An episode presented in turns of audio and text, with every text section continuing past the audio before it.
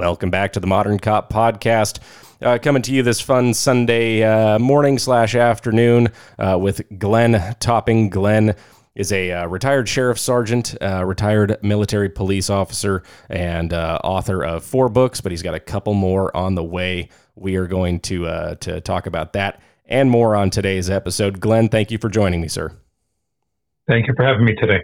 And uh, before we dive into it, I want to give a shout out to today's sponsors, Micloop and DoorJamm. Uh, both are pieces of equipment that I keep with me on a daily basis, even as a detective. Um, certainly, uh, uh, if you're out uh, in patrol, uh, you need to get those. Uh, you need to get your hands on those items. DoorJamm is the most versatile uh, door tool on the market, and the Micloop keeps your mic where you need it to be when you need it to be there. plenty of attestations on both websites about just how great each of those products are. So big shout out to Micloop and DoorJamm. Find them on Amazon, Instagram and uh, the good old internet. Uh, all right. Well, Glenn, I uh, just before we started, I, I, gave you a little bit of a heads up on that uh, that icebreaker question. So let's dive right into that. You can have a drink with anybody, living or dead. Who is it, and what are you drinking? Well, it'd be kind of interesting having having a drink with somebody who's dead, but I think I'd like to sit down with President Donald Trump. What do you think? Uh, what do you think he drinks? Yeah, I feel like he's a gin and tonic man.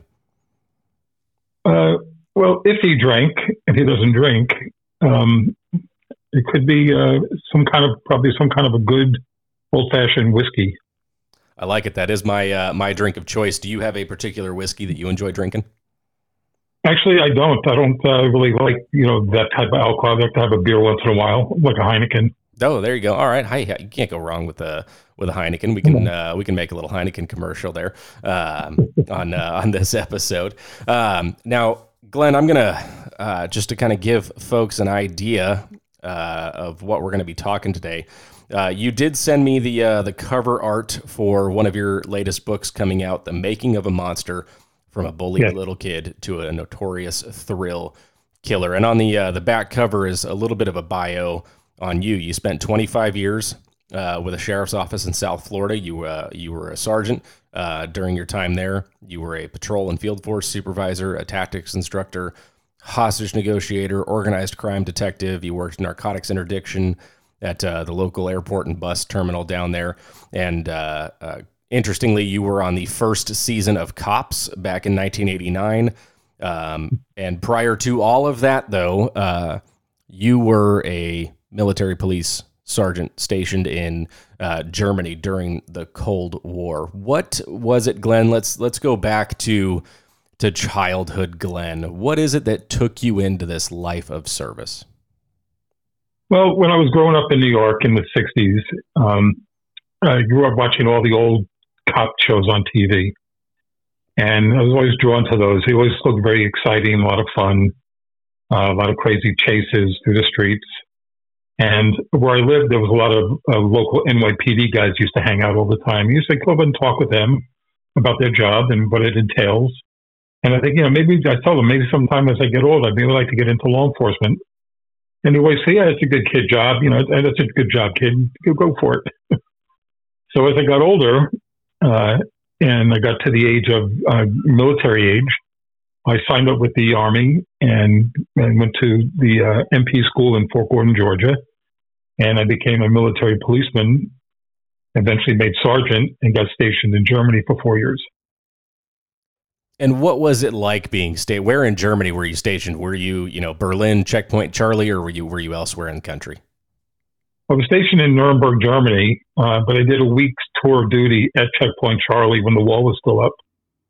And what was it like working in uh, West Germany during during the, the Cold War? I mean, it's a it's a time that uh, so much of the world today uh, is a result of what happened uh, post World War II on up until really the the end of the Cold War, signified by the Berlin Wall being uh, you know being toppled. Um, the that famous footage of of the East German. Uh, I don't know if they were Stasi or whoever, but they walked through the gap in the wall, shook hands with the guys over on West German side. Tell us, right. uh, tell us a little bit about uh, about what uh, what your experiences were uh, in in Germany. Well, my first uh, first year over there, I was working in the Stockade, which is a pretrial detention facility uh, for the GIs that were facing trials and uh, court martials and being sent back to the states. Uh, about a year in, I took the sergeant's test and I got promoted and got sent to a, a road patrol unit in Germ- in Nuremberg. And uh, it was patrol sergeant, like basically what they do here in the civilian in the civilian world.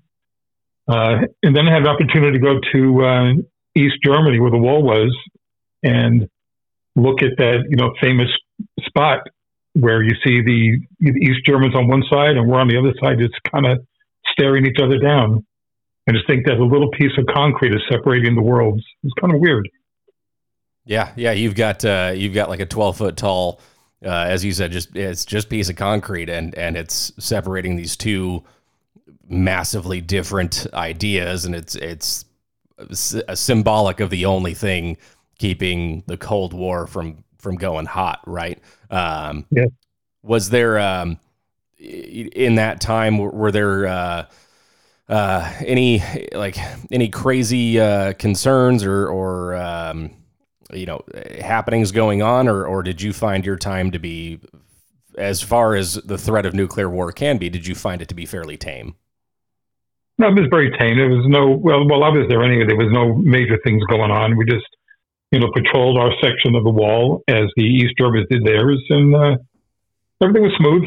I did my week there, and I went back to my base in Nuremberg. And uh, and after you get back to uh, your base in Nuremberg, um, ultimately, how many years did you uh, did you spend in the army? I did about five years, uh, about four years total in Germany. Um, yeah, that was in the early late seventies. And then, uh, as your military career is is coming to an end, uh, what were your considerations? Did you know that you were going to go into the world of law enforcement, or, or, were you just trying to kind of figure out, okay, hey, what what's next? Well, I, I had a pretty good idea that I was going to go into civilian law enforcement. I just didn't know when. I waited actually many years before I decided to get in. Um, when I started here in in Florida, I was with a small department. Uh, and I was I was 30 years old when I started, as compared to the 19 and 21 year olds that were in the academy with me. But it was a late start, but I was glad I did it. Uh, I started off at the reserve program, uh, doing a lot of time as a reserve officer, and then I went full time. I went to the full time police academy, and I got certified and went full time. And I was working with a local police department, which a few years later they merged with the sheriff's office. They got annexed and became deputy sheriffs. So we retired. And in your decision to to go into law enforcement, was there a consideration of going back to New York uh, and and working towards NYPD, or were you saying nope, sunny Florida for me? Uh, sunny Florida for me. no, I to New York. I, uh, and actually, right now, I'd love to get out of Florida. I uh, I've never worked in an extremely cold environment. I mean, I work in uh, in here in Central Arizona, and the coldest it gets at night. You know, having worked nights, it gets down into the I don't know the 30s generally. On a rare rare night, you'll get down into the 20s. I was I was talking to a former NYPD NYPD detective who'd said that your uh, your patrol sergeant would come around and uh, he'd, he'd roll up to you in his car and you're on a walking beat in the middle of the night in a snowstorm and uh, oh, yeah. he, would want to feel the badge pinned to your coat because if the badge wasn't frozen then he knew you'd been slacking off hanging out in the in the coffee shop as opposed to walking your beat and that sounds just like abject misery to me that's not anything that uh, that I, I wanted to get into um, but uh, uh, in those those years between the army and uh, uh, and law enforcement, what uh, what you know, what did you uh, end up doing in those in in that time frame there? Well, I did a lot of security work. I kind of stayed in the field of like pseudo law enforcement. I was a store detective in a couple of places uh, in New York, and then when I came down to Florida, I did the same thing. I worked in the hotels in the security department, or or as a, a detective for the hotel. And um, I did that for many years, actually. I became a store detective for a while. And then it was time to make the move. And that's what I did. And uh, what was it like going through uh, going through the academy there? Um, you know, in uh, uh was it was it the 70s, the 80s? Uh, I mean, you said you were you were 30 years old in with those 19, 20 year olds. Talk about your academy experience, having so much more life experience than really anybody else in your academy class. Well, it was in the early 80s. Uh, first, I had to go when I was a reserve officer. I had to go to the Reserve Academy, which is about 200 hours. And then it seemed like a couple months later, the, the city I was working with uh, made me ask me if I wanted to go full time.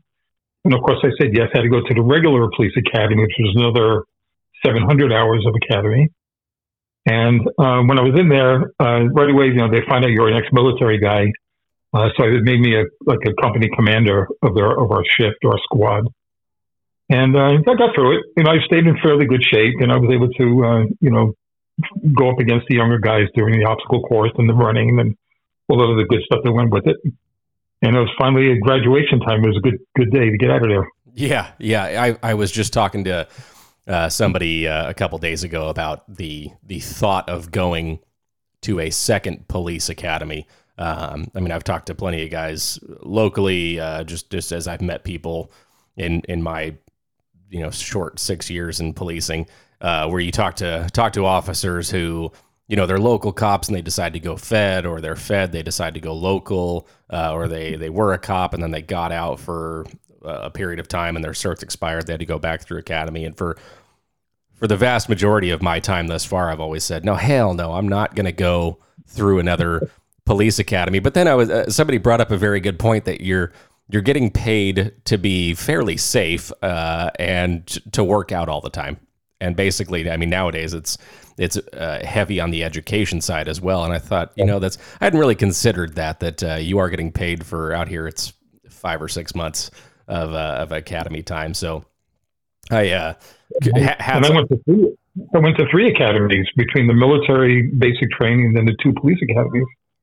Well, that yeah, and and that right there, I mean, should should showcase your dedication to being okay with going through the academy. I am curious though, if you don't mind sharing because uh, I always think it's interesting now. I mean, uh, you know, accounting for inflation being what it is, but what was, if you remember, what was your starting salary in the in the academy when you went full time? Boy, it was probably around shoot uh, per hour. Yeah, uh, maybe around 11, 11 and change. Eleven and change per hour, which was probably not that bad for the eighties. You know, all things considered, it, well, you weren't making millions and millions of dollars, but. Uh, yeah uh, you know, 11 and some change per hour. All right, fair enough. Fair enough. I, yeah, I do. Uh, big money. They join now, they get bonuses. They're making, uh, you know, starting off at 60, 70,000 a year. Not bad. Yeah, 67,000, 60 or 70,000 a year with a $15,000 signing bonus. And uh, we're going to, here's all your uniforms and here's money for your boots. And which is things that I, I wholeheartedly agree with. I think that those should be uh, provided to officers. Um, uh, I was uh, again similar conversation just the other day of you know we we're continuing uh, as police departments uh, and sheriffs basically as law enforcement agencies we're throwing money at people in an attempt to recruit them. Um, yes. But uh, uh, I mean you you've watched. You, you've got a very like a what I would call a strategic perspective of policing because you've you've seen it and been in it for so long.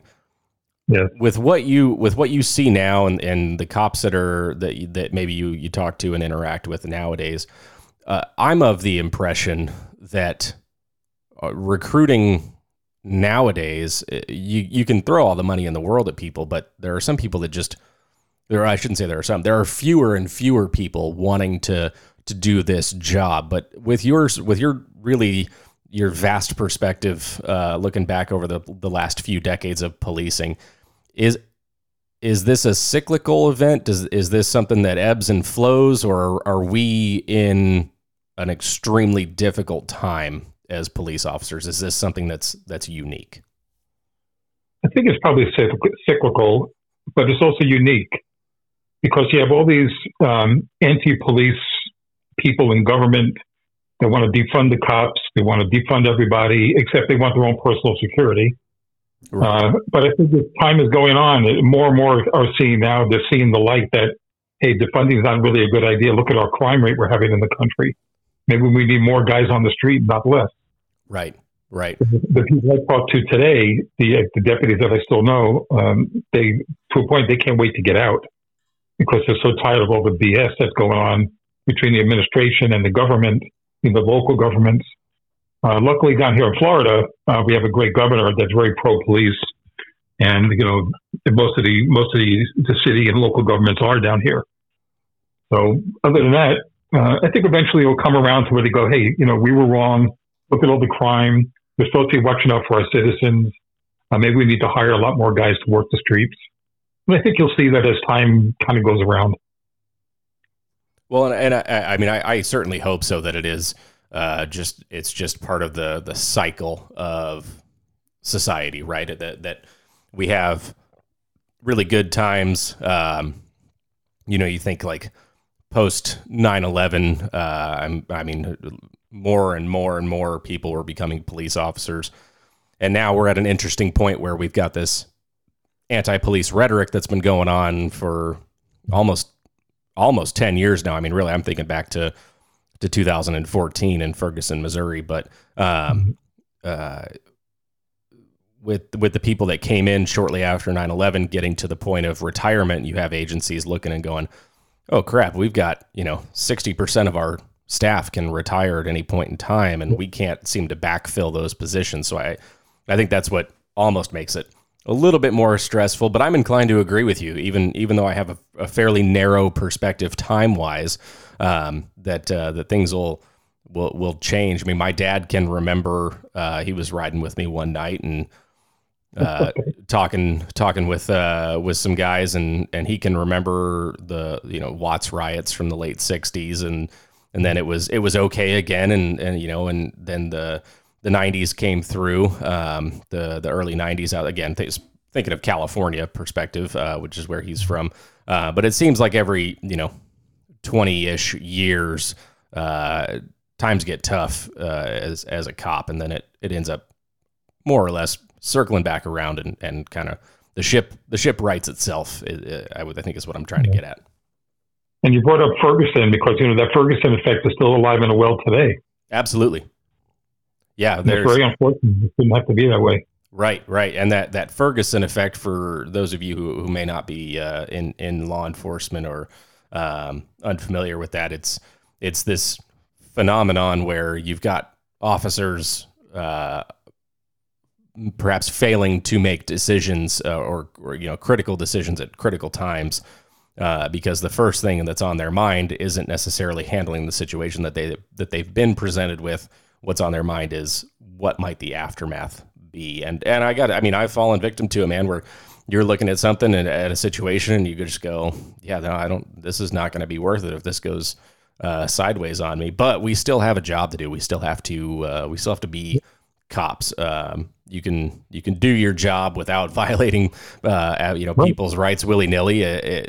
But the the you know American society is still truly still counting on police officers to step up and and uh, oh, yeah, of course and do the right thing. Um, but uh, I mean, I was, I'm sorry. Go ahead. No, no, no, no. Go ahead. Go ahead. I was saying that you know when I was coming up through policing, you didn't have cameras, you didn't have the cell phone camera, you didn't have body cams. Uh, you know, now today, as soon as you get out of your car, you got 20 people videoing you, hoping you do something wrong so they can get it on, on Facebook. Oh, yeah. Yeah. I mean, I've ended up on YouTube. Uh, unintentionally. I was just in the background. I wasn't the subject of the video on YouTube, but I, I, uh, I was a little bit disappointed to find out because when I started my career, I've never known a career without a body camera. I was, uh, it was like, uh, you know, you get got done in the academy and uh, you know uh, reported to uh, to the headquarters the the following Monday, and it's like, cool. Here's this. Here's this. Here's your body camera. Here's your radio. Don't lose either of these things. All right. Well, here's here's your instructions on your body camera. And my body camera now is just an extension of me. But uh, when I started my career, I said, okay, I got I got two rules. Number one, go home. Number two, don't end up on YouTube. And I've unfortunately I've had to break rule number two, and I've ended up on YouTube and Facebook and all that good stuff. Um, you never know but it is it is an interesting environment to uh, to police in. But you know, if we think about uh, the camera stuff specifically, let's let's visit to the uh, you being on the first season of of Cops. What was that like? You know, how how did that all happen? okay. Well, in 1989, the show came out. Uh, I was on the road. My chief calls me in, and there's a guy in a suit in his office. I'm thinking, like, oh, what did I do? So he goes, This is Mr. So and so. He's a producer with this TV show called Cops. And I go, What's that? And go, Well, they, they ride around, they film you during the shift, and that's the TV show. I said, That sounds pretty cool. They said, Do you want to be part of it? I go, Yeah, why not? So I go, Okay, so uh, what do I have to do? He goes, Well, just do your job. the cameraman will be in the car with you with the sound guy, and they'll just film you as you go on your calls. They have they won't get involved in anything you get involved with. They'll just film it. I said okay. So I got picked because uh, I was fairly one of his more aggressive guys on the road. So the next couple of days, I met with the crew, and uh, they wrote a thing on the shift, and they wrote for about about a week on and off, getting the filming, and then a couple of weeks later, you saw yourself on the episode.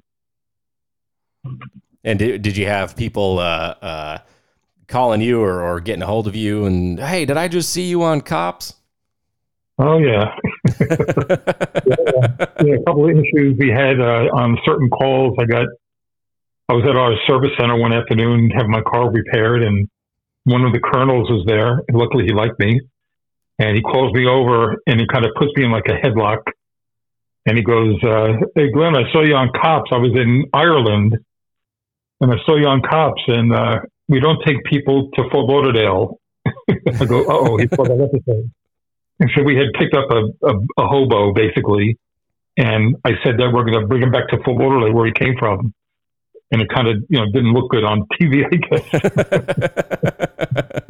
I, I can't imagine what the response might be nowadays. I mean, cops is, uh, they were off air briefly in, in response to to uh, George Floyd in 2020, but but they've uh, they've come back now. But I have to imagine now it's it's hey guys, the the people from cops are here. They're going to be in your car with you. Please don't do anything.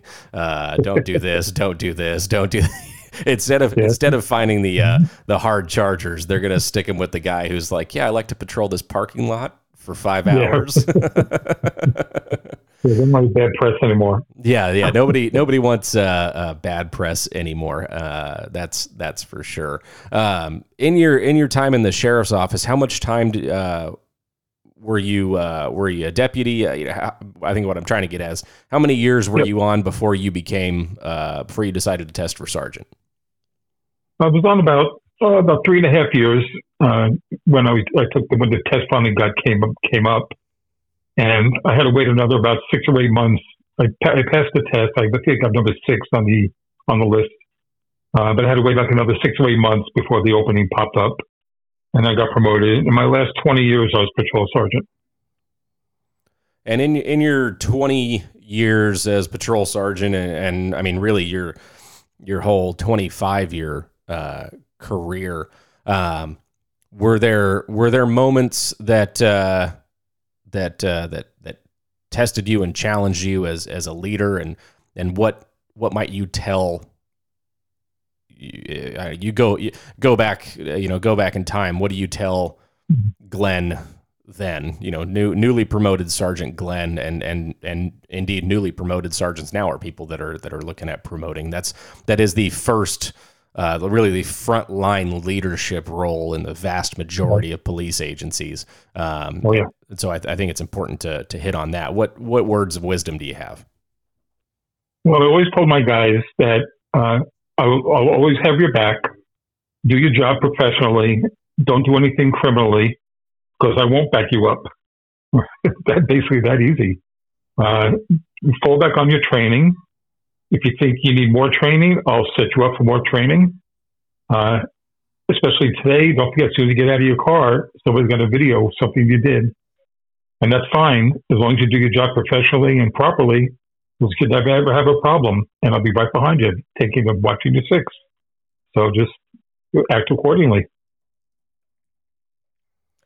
And, I, I would say that um, simple is best, right? I mean, you, you hey, I'll back you as long as what you're doing is good and and and legal and lawful and uh, but uh, you know you, you go off the rails that that's a different story uh, altogether and I think if you keep it fairly simple and uh, and you know you work well with your team. I mean, I, I've been lucky in my career to be a part of really great patrol teams, and it's usually I would say the foundation of a great patrol team is a great patrol sergeant. Um, and, right, start at that level. Yep. Right, right, exactly. I mean, there's by example. I always I always took care of my guys on the ship. A lot of times we have we're on a on a fatal crash or a murder scene. We're going to be out there for many, many, many hours. I would go to the local pizza place where they gave us free pizza, and I'd bring back pizza for everybody and sodas and feed them while they're standing around on the scene for hours and hours. So they love me for that. yeah, I eh, well, and it's funny you mentioned that because as you say that, I remember back, I, I my first like my first full calendar year as a police officer, I was working Graves. Ended up uh, on a on a homicide scene, you know, doing the whole like, hey, I got to stand on the staircase and not let anybody up there type of thing. And a uh, a patrol sergeant came around. It was like eleven thirty in the morning. I was supposed to have been long asleep by then. Um, patrol sergeant comes around with breakfast burritos, and to this day, I mean, here we are with four or five years later. Uh, I still, when I see him, still thank him for that breakfast burrito, and it's that's still a memory that such a simple act of. Uh, you know, hey, I'm just trying to take care of the guys that are out there. That is a key, uh, a, a, key tenet of leadership, right? Take care of your guys and they'll and and take care of you, type of thing. I even did that when we had uh, Hurricane Andrew hit down here in '92. Uh, our field force unit had to go down to Miami and work down there for about six weeks, and they were totally devastated down there. And part of the guy, part of the job of my guys was traffic control because there was no no electricity, no traffic lights so they had to stand on these corners at 100 degree heat in August, the sweating their you know what off. And I'm driving around in a, in a marked patrol car with a Miami Dade officer in air conditioning. So I felt bad for these guys who had to pull over and I would swap out with them and say, listen, get the AC going, take a half hour, chill out in the car. And then I, I would do that to all my guys on, you know, wherever I found them walking, doing the uh, traffic control. You can't keep them out there for eight, ten hours in 100 degree heat. It's not going to work. No, no, hundred degree heat. Well, and and I'm spoiled. The heat that I uh, that I operate in, there's no humidity to it. Out in, in South Florida in August, uh, that that is not anything that I ever want to experience. Oh, it's horrible down here in the summer. that does not sound uh, pleasant. I I may have like 118 to 120 degree days, but I don't have. Yeah I don't have hurricanes and 100% humidity uh, or or alligators uh, to go on top of all that. So, it's cold. Like this morning, I went out to work. It was 39 degrees. Which seems strange to me that Florida gets down to 39 degrees. I know it does, but it's just a very odd, a very odd uh, concept. Uh, now, Glenn, it, falling iguanas on you. That's all. Yeah, well, okay. I've never faced off against an iguana either. I'm going to add that onto my list of uh, animals not to screw with. Um, but uh, also in your time uh, with the sheriff's office, you did spend, uh, I believe, it was over a decade, correct, as a as a hostage negotiator. Uh, tell us a little bit yeah. more about about your time as a as a negotiator. Okay, well, I saw the opening pop up. Uh, they wanted negotiators uh, they were looking for, so I applied for it. I tested for it, and eventually I got selected for it. And um, after the training, I used to go out with the with the lead negotiator, and he would kind of watch to see what they do. And then eventually, I would get the call with my partner, and we go out on a call, whatever the call might be at that time. Could be a hostage call, it could be a barricaded subject, it could be a suicide subject, you name it, it could be whatever. And uh, I stayed on that team for 13 years, I became the lead negotiator after a while because I used to go on all the calls. And what what are some of the the challenges? I mean, I think that for for people who who might be listening, that their only understanding of a hostage negotiator is what they see in the movies. How is it? How is it similar? How is it different? Uh, what what is it like to be in that role of talking to somebody who has, for whatever reason, made a decision that they're they're at the end of their rope. They're going to hold court right there, right then. Uh, you know, there's there's no other option. But you know, then in comes the negotiator to hopefully resolve the situation without any added violence. Yeah. Yeah, resolve it or not resolve it. Actually, it's up to the person to resolve it, not the negotiator. They'll have to make that first move. Um, but it's uh, at times it was, it was very hectic. I mean, at times I would talk to an empty building for two hours uh, until the SWAT team decides to make an entry and find that there's nobody there. or somebody who's uh, barricaded, suicide barricade suspect, uh, armed with a handgun. Uh, it, it, would be nice if it was like it was like in the movies, but it's not. It's totally totally different. You can be on the scene for you know many many many hours and not get the outcome you want. The guy would commit suicide or be a suicide by cop. Uh, but it's up to that person. That person makes the decision what they want to do. They can come out or they cannot come out. If they don't want to come out, then we go in. And if we go in, there's only one outcome at that point. Right, right. Well, and and I, I have to imagine that that uh, in and of itself might uh, might take a toll on on the negotiator. Um, were there were there times where you just you know you, you kind of throw up your hands and you know what the hell? Like why is this? Were there were there those those like high emotion times or did you keep pretty even keel well they always kept an even keel. Uh, you always had to keep your composure and not show any outward you know aggression towards the person. Uh, but there was you know several times where you had the guy ready to come out. You think he's coming out and then next thing you know he commits suicide and it was kind of kind of upsetting because I thought I had this guy where I wanted him, you know, with the mindset, and he decided now the easier way is to just do him, do himself. So there was things like that, and um, just just bring on one example. Uh, I was on this call where this guy took these two women hostage, tied them up in a bedroom, held them at knife point, and uh, the woman, the lady of the house that owned the house, her husband was trying to get a hold of her, so he couldn't get a hold of her. So he calls the sheriff's office to do a uh, a check on the house, a welfare check. So the deputy responds to the house. He's walking around. He looks at one of the windows, sees these two women tied up, and a guy walking around with a big knife behind him. So that initiated a SWAT call. So I get called. My partner the SWAT team, and after a while, we set up on it, and we were able to get a phone call to him. I'm talking to him for about two hours I was finally able to get him to let him let out one of the women. And when the woman comes out, we bring her over to us for debriefing. It turned out it was my son's pediatrician. Oh, well, there's a small world for you. Yeah, you're not kidding. And then the lady, the other lady was being held was the housekeeper. So meanwhile, two SWAT guys walked, you know, snuck over to the window where they can see in, and the rest of the team was at the front door. So the SWAT commander is telling me, keep him talking. We're going to make an entry into the house. Okay. So just when I started to talk to the guy again, all this all of a sudden all this gunfire starts. And the two SWAT guys apparently saw the guy make a move with the knife and they shot him through the window. I think they fired at him like 50 or 60 times until they killed him. And then the SWAT team got finally got in the front door, rescued the woman who was unhurt. Well, so the, the, the resolution, I mean, you, the, the hostages were, were saved ultimately, but, uh, but, you know, for, for uh, whatever those SWAT guys saw, uh, and which led them to uh, to take the action that they did. I, you know, it's it's unfortunate that it gets to that point, but I I would say that uh, you know, just as as you said, I mean, you, you hit hit the nail on the head. It, the the outcome is ultimately up to the individual you're communicating with. That the decisions that they made led everybody involved in that situation to be involved in that situation.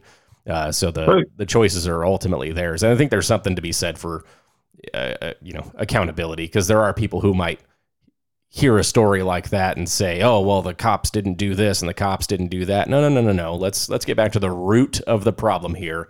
That guy decided to take two women hostage with a knife.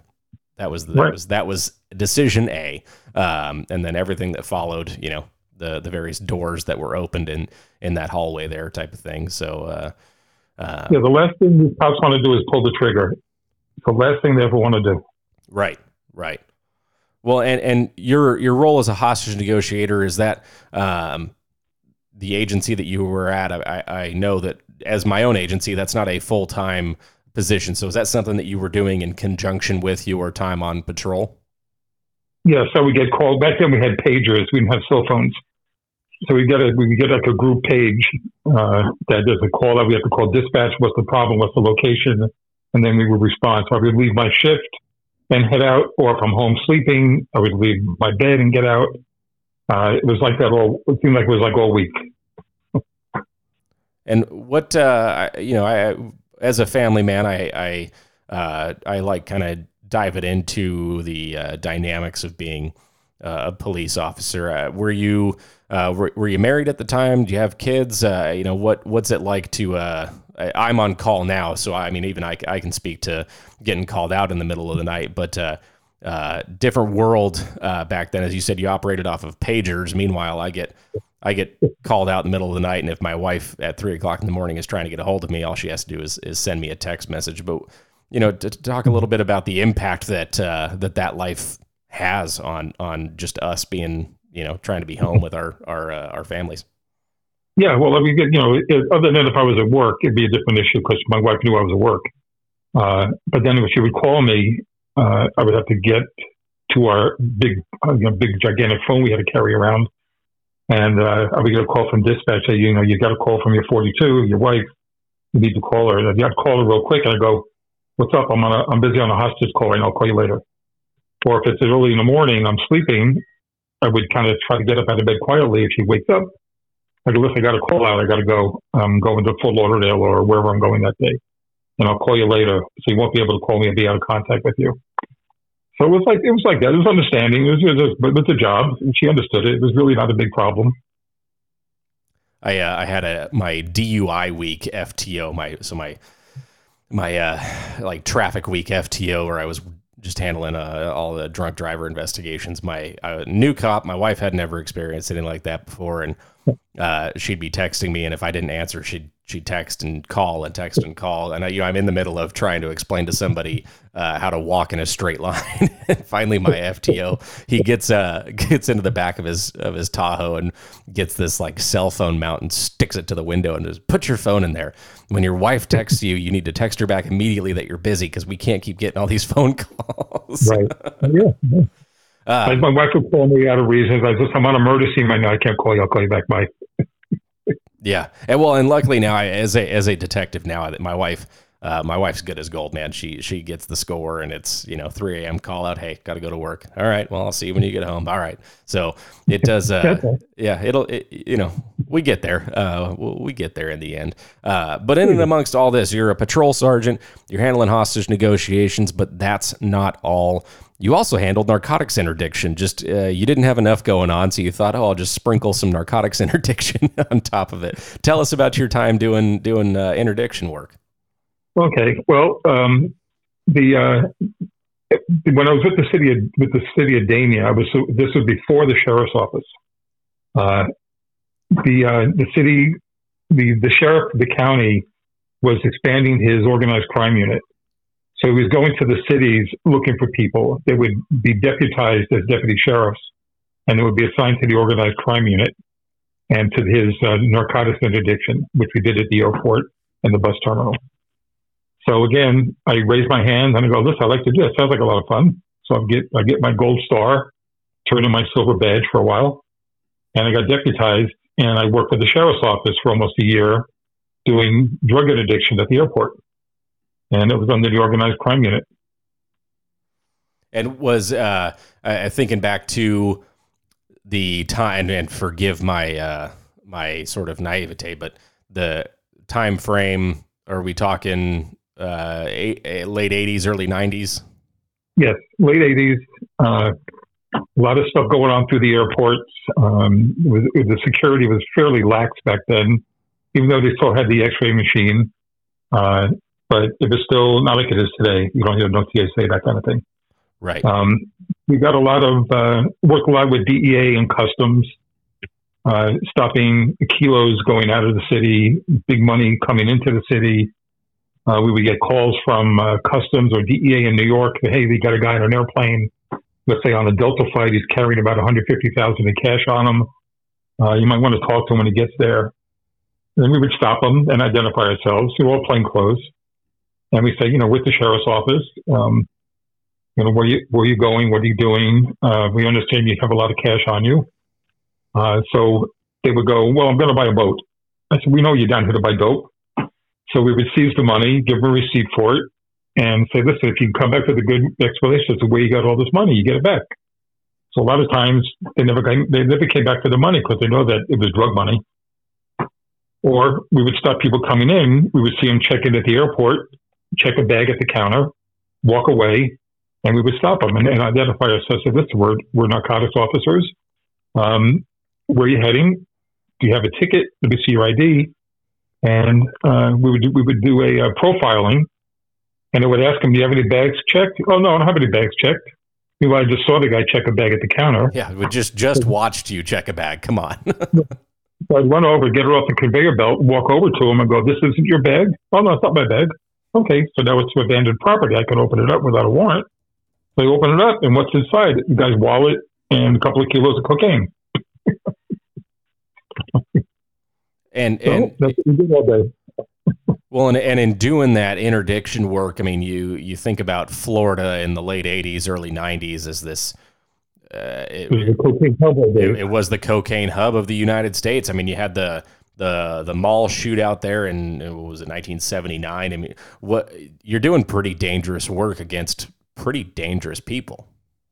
Oh yeah, yeah. We would, uh, you know, we would interdict these guys at the airport or at the bus terminal. The same thing.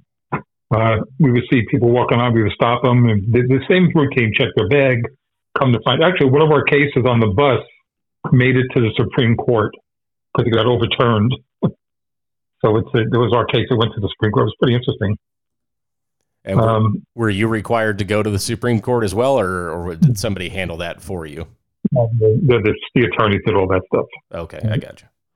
I, uh, but it was an interesting case. If they would change the change the case law on how we did things on the bus. And and what was it uh, specifically about about the bus that that made it uh, a unique you know case that went all the way to the Supreme Court? Well, we went we uh, we stopped this. We walked on the bus, and you know on those uh, those um, long distance buses, there's only one little aisle, and there's like two seats on each side, uh, and there's a bathroom in the back of the bus. Uh, so we walk on the bus and we confront somebody. We confronted this one person, and uh, we saw him put his bag on top of the uh, the luggage rack. And the same routine we did in the airport. You know, we're narcotics officers. Here's our ID. You have any bags? No. Okay, this isn't your bag. But meanwhile, the problem was that we were blocking his access to get off the bus. So he felt there was a custodial hold on him. He wasn't free to leave.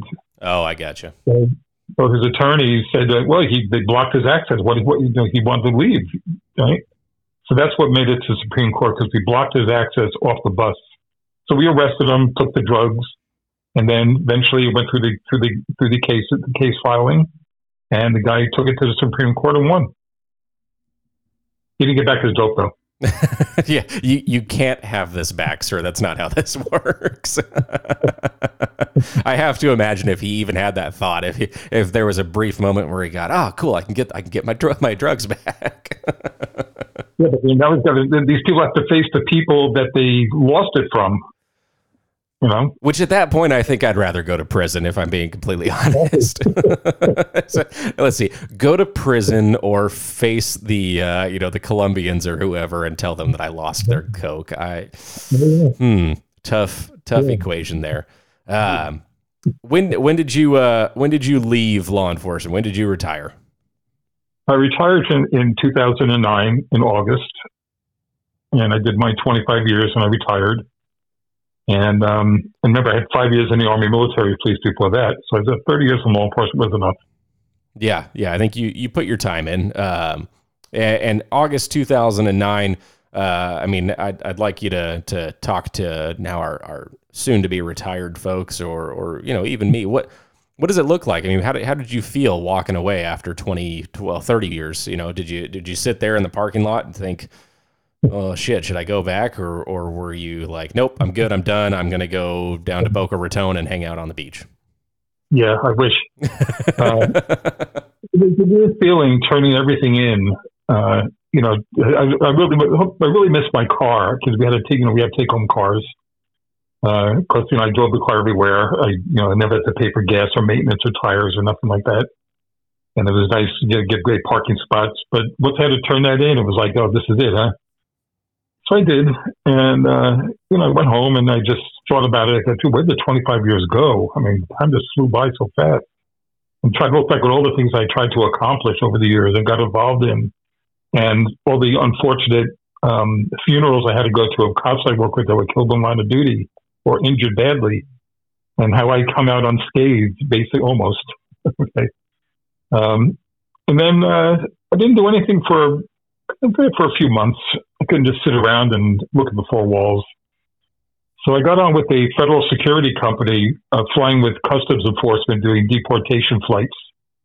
So every day we flew to a different country with a bunch of plane loads full of illegals taking them back home. Well, and, and what was that? I mean, were you flying commercial or are you flying like a cargo aircraft? Uh, how, how'd that all end up working out? It was a law enforcement, a federal law enforcement flight. It was chartered airlines um, that, you know, we would stay out on the tarmac, know, it wouldn't go through a terminal or anything like that. And we would pick up, you know, uh, 100, 110 of these guys and handcuff them and shackle them and belly chain them, put them on the airplane and go to their home country for the day and come back home. So I did that for about two years.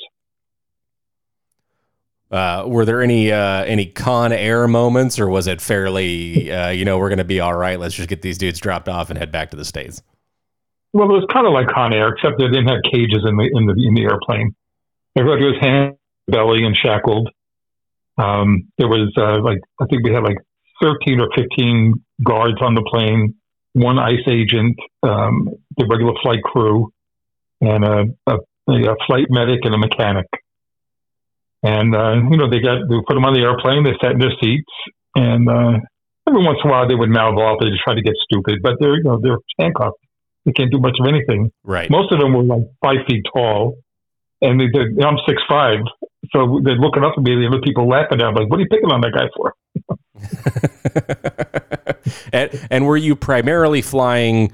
Uh, was it like points south? Where is it, you know, Central and South America, or were you ending up over in, in Asia, Middle East, Europe?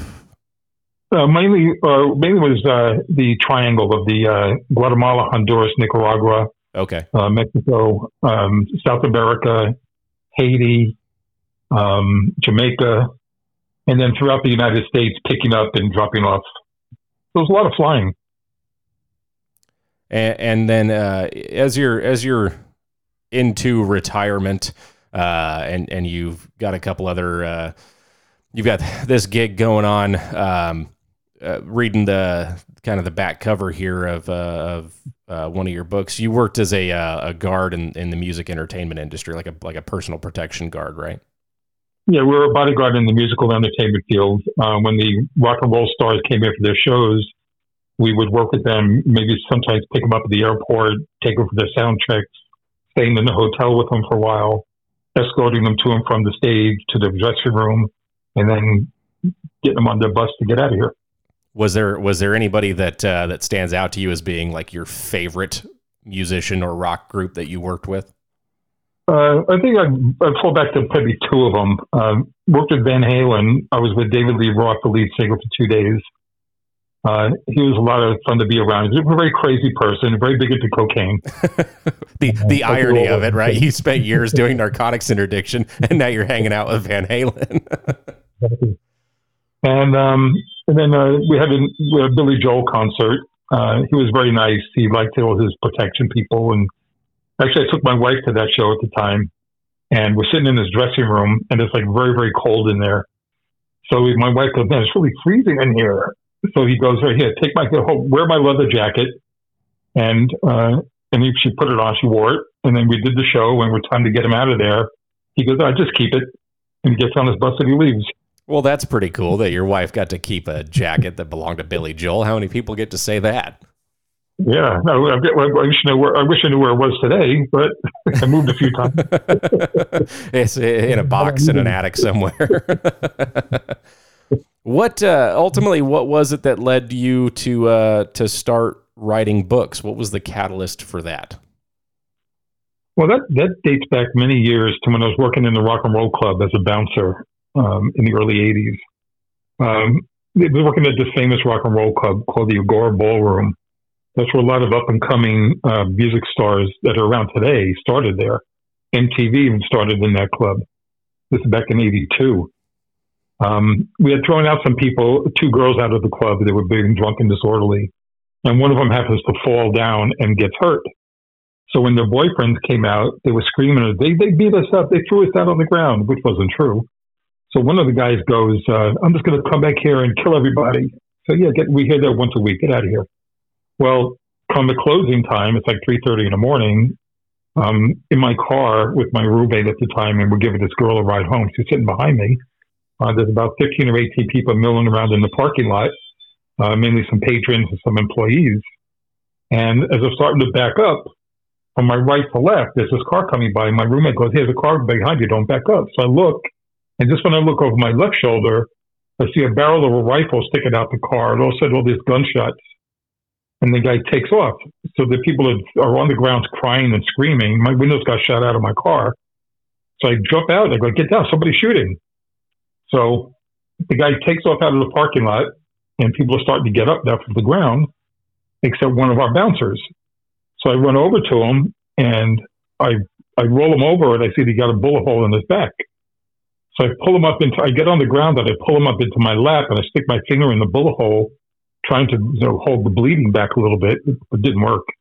Finally, the medics come and the cops come and uh, they took him to the hospital where he died. So meanwhile, the guys take off down the street about two miles down the road to get into an accident. The local police do the accident report, not knowing that we just involved in the shooting and they, they leave. So eventually they get rid of the car, they get rid of the gun, and they both flee the state. So a couple of months later, they decide they find out who these guys are through all the witnesses, and they brought them, they extradited both of them back for trials. So the one guy took him three trials to get convicted, instead of getting hung juries. Finally, on the third trial, conviction of murder. The second guy, the first trial, murder conviction, and they both got sent up to prison in northern Florida. Then about seven years later, one of the guys gets raped in prison and contracts AIDS. And the family pleads with the governor if he can get him pardoned so he can go die at home, which he gets granted. The other guy, about a year later, escapes the, escapes prison in a laundry truck and is on the run for over 10 years before he gets recaptured and brought back to jail. So I figured that that sounds like a pretty good story. So since I lived it and I was witness to most of it. So years later, I was I was mulling around this idea with a friend of mine. He goes, you know, remember that shooting we worked? Yeah, yeah, yeah. Maybe it would, be, it would make a good movie. So I started writing a screenplay about it, and uh, I finished the screenplay. And I got with a guy in California that writes screenplays, and he helped me format it. And we made it. I had to change the name of the club to make the club the club now called the Hurt. I couldn't use the real name. So that's what started me in this crazy writing field. So eventually, I got with this executive producer that I knew, and he goes, "Why don't you have it transform from script to book and then book to movie?" So I said, "Okay, that sounds interesting." So I got with this other lady in California, and she helped me do that, which became the novel called The Hurt. Now, what's kind of ironic is that the executive producer is the executive producer for the TV show The Amazing Race. He was the cameraman with me on the cop show back in the early 80s. No kidding. Yeah. yeah. Did uh did he did he remember you? Yeah, he did actually. It was kind of funny. He did. All these years later, and all those hundreds of shows later, I happened to get him on Facebook, and I go because I I said uh, I knew he was producing, so I said, listen, I have this idea, I have this script. Would you be willing to be interested in producing? I don't know if you remember me or not, but I was with the city of Dania Police when Cops started the first season. Uh, you rode with us for a couple of weeks. Uh, and he goes, uh, Oh, yeah, Glenn, I remember you. It was the, the great meat case. And I go, Holy cow, how do you remember that? Of all the shows you've done. And what that was is when he was with the cop show as the cameraman, we were chasing this family around. They just did this huge shoplifting at one of the local grocery stores. And we're chasing them through the city. And they had two, the, the parents had the two kids with them. And the kids in the back seat as we were chasing them, they rolled their windows down. And they were throwing all this meat at us. So my car was getting pelted with chickens and steaks and pork chops until we finally got them stopped and arrested them. Right. So this guy Bert Van Munster, who's the executive producer now of the Amazing Race, goes, "I remember that. That was the greatest time I ever had in all my shows. That was one of the greatest episodes." well, and that would be that would be fairly memorable. It was unbelievable. It was kind of funny. But unfortunately, he said, I'm very busy with my 30 year anniversary on my show, and I really can't produce anything right now. I'd love to, but I can't. So I'm still trying to get that thing out there to have somebody look at it, and maybe pick it up and make it into something. Well, and so that's that's the hurt, and then you've also got uh, look a quarter, a young boy's pursuit of a dream, and uh, right. uh, what uh, that that one is is that one more autobiographical? Yeah, that's autobiographical anecdotes about my crazy life growing up through New York and through the military, through policing, civilian policing, and then to where I am today. And then, uh, what are your what are the titles of your other books? We've got the making of the mon- making of a monster that's coming out. Um, right. Are your books uh, are they are they fiction thrillers? Are they nonfiction? You're telling the stories of what you investigated. Talk us through your titles. Yeah, the Operation 1600 is a political thriller. It's about a corrupt U.S. president that gets, into, gets us into a nuclear exchange with Russia. Um, and then the sequel to The Hurt is called The Real Story Behind the Hurt and the Rise and Fall of Extremists. And that's a book that takes place after The Hurt closed down. The owner closed it down. 25 years later, he reopens the club uh, and comes to find out that he's really a domestic terrorist himself. And he hides of the Antifa members and Black Lives Matter members in plain sight. He has them working in all his clubs, and then they go out and they do their craziness when they're not working. And then uh, uh, the making of a monster. What uh, uh what's uh, what, what, what, what, can readers look forward to with that book?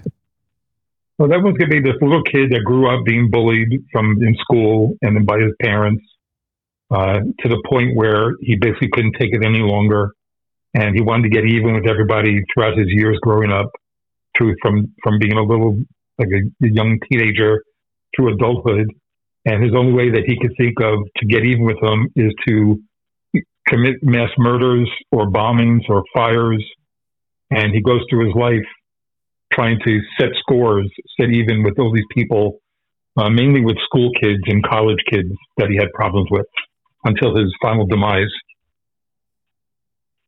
And that uh, uh, the making of a monster, I mean, the the content of that is something that we're seeing fairly frequently. It seems nowadays, where you've got yeah. you got kids that are, uh, you know, you know, kind of. We talked earlier, right? Is that with your with same with the people that you dealt with with hostage negotiations is for whatever reason and, and with some of these kids it's it's the bullying that they go through but they've made this decision that this is the only option uh, that that they have left right. uh, you know to uh, exact their revenge or even if it's not exacting re- revenge it's the only option that they think is available to them period is to to yeah no, they can they can do. And i've incorporated a lot of local stories into that story because we just recently had the mass shooting here at our city, here in the city of Parkland, where the guy shot and killed uh, 17 kids and injured 17 kids.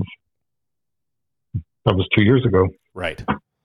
Yeah, and it's it, it's an unfortunate, uh, you know, uh, uh pa- uh, pandemic. I guess I could say. I mean, where we're we're encountering, you know, more and more of of these extremely violent mass uh, you know, uh, mass casualty scenarios. It's something we've we've fine. I, well, I don't want to say finally. We've been doing it for a few years now, but more and more police agencies are uh, beginning to to train. You know, your annual training is concerning mass killer, mass shooting events. Um, down here, I started the I started the active shooter training down here in the late '80s. Well, and that's um, I wanted to dive into that as well because you were a tactics instructor for a time. So let's let's talk about you know the inspiration behind you starting you know a, a critical training program. Uh, and so in a lot of ways, you were ahead of the curve. You know that, and also the DUI checkpoints. Nobody ever heard of them down here until they started doing them. Had to go around the state uh, in, in, in the local areas teaching them how to do DUI checkpoints, which they still do today. But getting back to the the to the uh, the barricaded, not barricaded, the uh, shootings. Uh, after hearing about them a little bit, you didn't see any real agencies out here doing that type of training. So I got with my one of my SWAT guys on my shift. I go, listen, we're going to start doing this training. Uh, we try to make it realistic as possible. So we started off doing low key things like uh, I would pick four guys as like the assassination squad, and they would have to go through the office where there's a lot of cubicles, and they have to search it out, and I'd have a guy, you know, making noise like it's gunshots in the back, and try to find them, and and you have to step over bodies to get to the bad guy. Um, but we did that a few times in certain locations. And then I got with my chief. I go, listen, we need to do a more realistic scenario training. I mean, full blown, and don't tell anybody it's going on, other than the people that will be part of it, obviously. And we had to do it. We picked a school in the local area that was on a on a weekend, but there's no school. But we didn't tell anybody else about anything we're doing because this way they we have to see how they're going to react if in fact something really bad goes down around the corner from them. So I got with the SWAT team and we incorporated uh, the local hospital. Uh, we got a lot of students to help us out. Uh, I had a guy that did a lot of makeup, you know, like the you know the blunt gunshot wound makeup, that kind of stuff. Um, uh, what call it? I had extra deputies and officers from local precincts around, and uh, I didn't tell any stores that were local near the near the school, and they would just see it as it happened, like real life. And we did it. We got a lot of complaints about it later on. you know, um, but in the long run, it worked out fairly well, right? And now you see it's a big deal now doing all this training. You know, back then nobody trained. I mean, even when I when I first became sergeant, I told my listen, we're going to do some practical exercise training I had him stop, you know, pretend there was a guy driving around with a dirty bomb in the car, and you, as you approach him on a traffic stop, you see a detonator in his hand. All right, what are you going to do? You know, they don't. I don't know what I'm going to do. I have no idea what I'm going to do. so we would teach what to, what to do. My SWAT guys were with me through all this training, by the way. And actually, for me, I had this guy that was he was in Egypt background. He spoke Arabic, and he was my my terrorist. Actually, looked like one. um, so I had made up a fake bomb, and with a cord and a little plunger. And when the deputy approached him, he would see he's holding the steering wheel and the, and the detonator in his hand. Okay, now what do you do? And the guy's yelling, Allah Akbar, Allah Akbar. And the deputies, they also didn't really know what to do. Do I shoot him and kill him? Do I run away and hide? Uh, do I let him go? You know, there were a lot of unknowns. So we worked, or we worked out all those unknowns. Of course, my SWAT guy would, my SWAT guy say, I would just shoot, and pull the bullet head right there. this is a trade to do. But the local guys, you know, the, the average deputy on the road, they have no idea what to do. So we did a lot of that type of training, along with other things, traffic stops, building searches, that kind of stuff. Well, they don't get that. But Once you're in the, once you're out of the academy, you don't see it. Right, right. Well, and hopefully, I'm I'm lucky enough to work for an agency that is uh, insistent on on uh, you know in service training. Uh, we do it uh, quarterly in service training, and then they're uh, they're generally speaking they're good as gold uh, when it comes to to getting officers and detectives into training. As long as there's as long as we can pay for it, then and and you can justify going then uh, yeah. then then you know have have at it type of thing. I I, I re- I'm a sex crimes detective. I put in for a lock picking class, and my sergeant just stared at me and started blinking and was like, "What the hell? Why do you need to go to a lock picking class? I don't know. It sounds interesting. Something I've always wanted to learn to do." And he just goes, "No," I couldn't I couldn't quite uh, couldn't quite justify it. I used to put it for classes. I had my chief used to say, "You're one of the most trained persons I know in this agency." So I put in for every single class I can get into they wouldn't let me go to homicide because you're not a homicide detective, you can't go. That was about the only one I wasn't able to get to. I was into, I must have been to like 50 in-service trainings, got all the local, you know, nice certificates that I was there. Um, but th- now the sheriff's office has this very big building they just built for for in-service training, all types of you know shoot don't shoot scenarios, um, new firing range for the gun the guns. Um, and we did a little bit of it also in the in the 80s and the 90s. You know, the sheriff was big on training, but it needs you need to be more more trained. You can't just train once a year. Right. Um, doesn't work.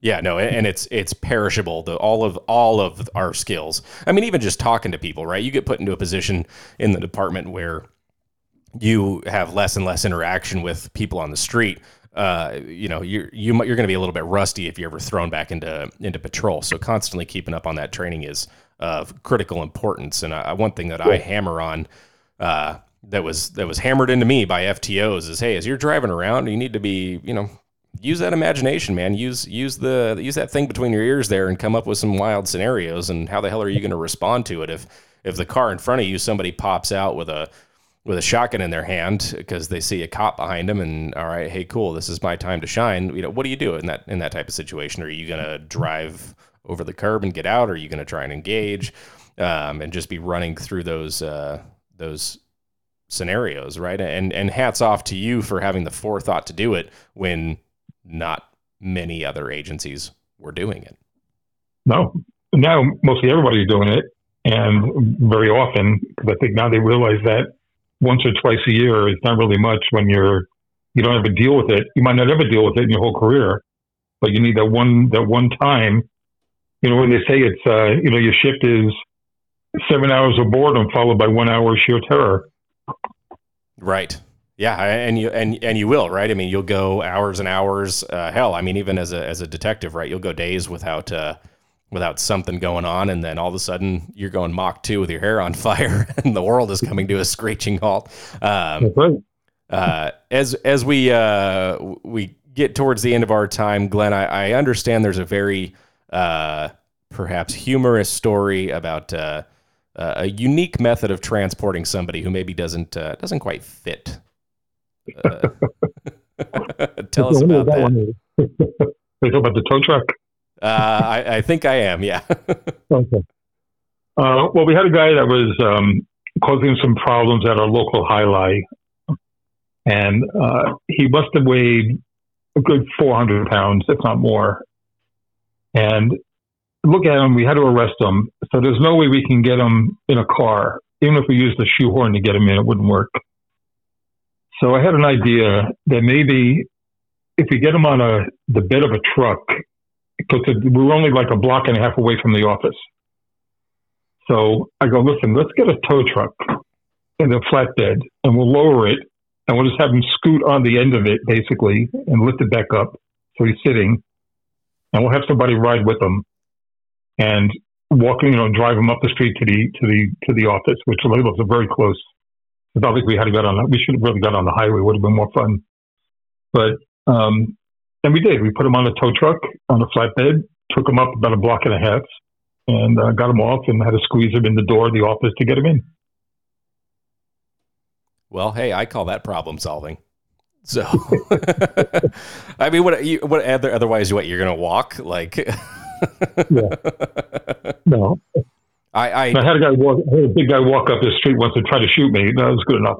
yeah, right, right. Well, and, and I wonder how. Uh, I don't. I don't have to wonder much. I, I'm pretty sure I know the answer as to what what it might look like if if that was tried nowadays. I feel like we'd be all over the news and uh, facing all sorts of disciplinary. I'd be, well, chief, no one was more surprised than me. so I, I, well, I thought I, yeah, I thought I was working outside the box, and uh, apparently, uh, I, I, instead was just finding new and creative ways to write policy. so. yeah, it was uh, it was interesting. The, the, the bosses didn't like it too much, but they got over it.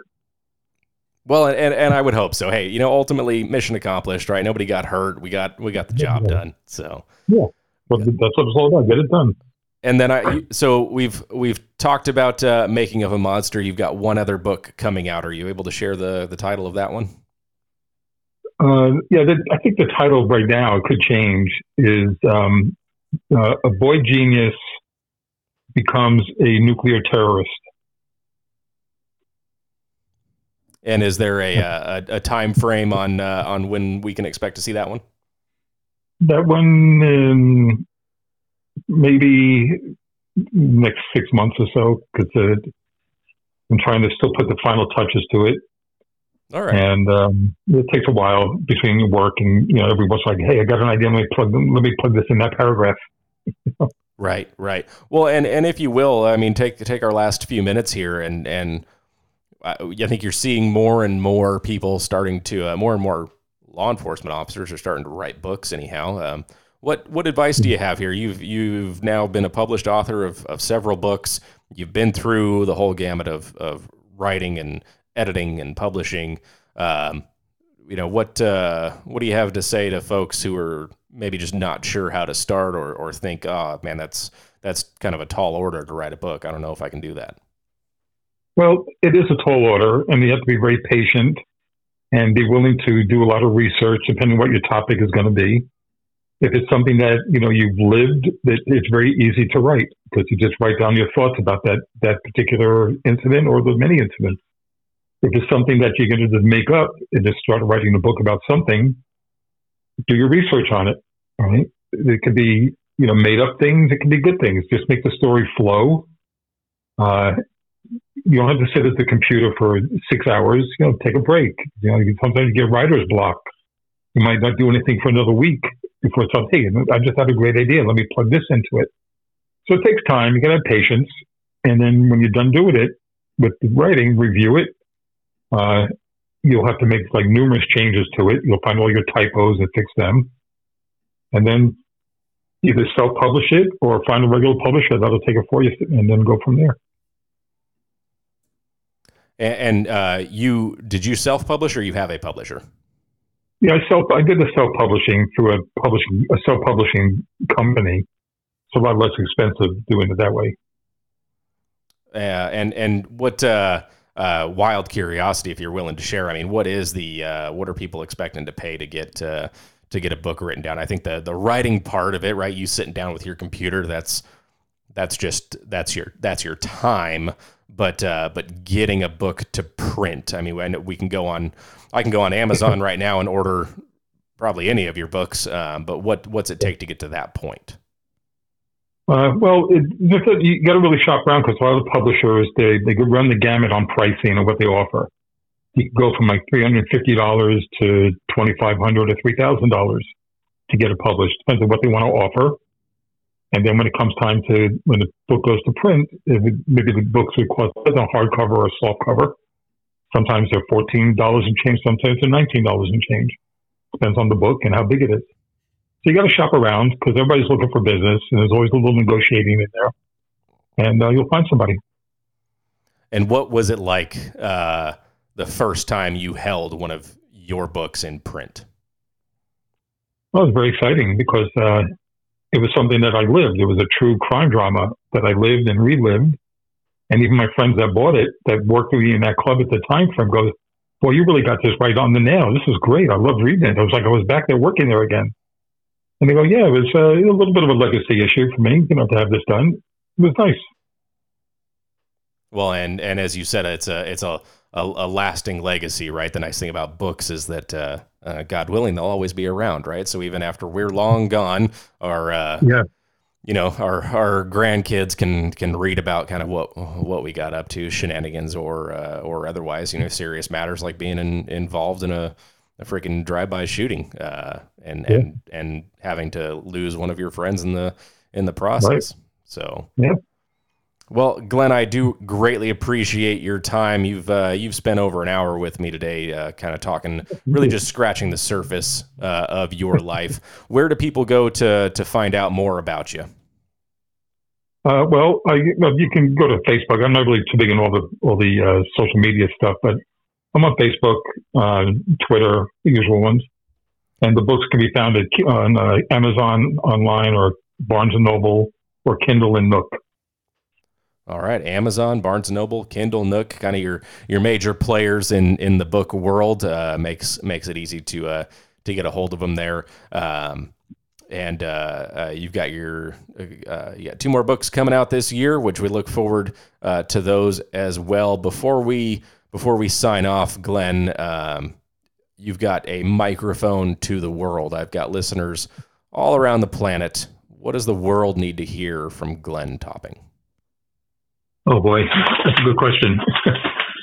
um, well, listen, uh, for those of you who are in law enforcement, uh, remember it's a noble job. You're doing a great service to your communities. You got to stay safe. Don't worry about what the government is doing. Don't worry about what your local politicians are doing. You do your job, do it professionally, go home safe to you, to your families. And when you retire, enjoy your pe- your pension, do something with your life after you retire. Don't sit around and get old. Stay active and enjoy your life.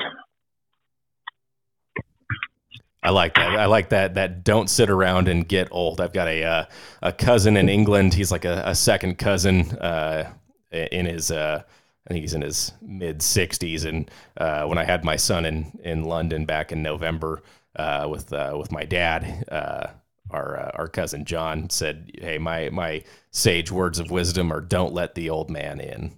And you'll be all right. so I, I always like hearing hearing different iterations of that.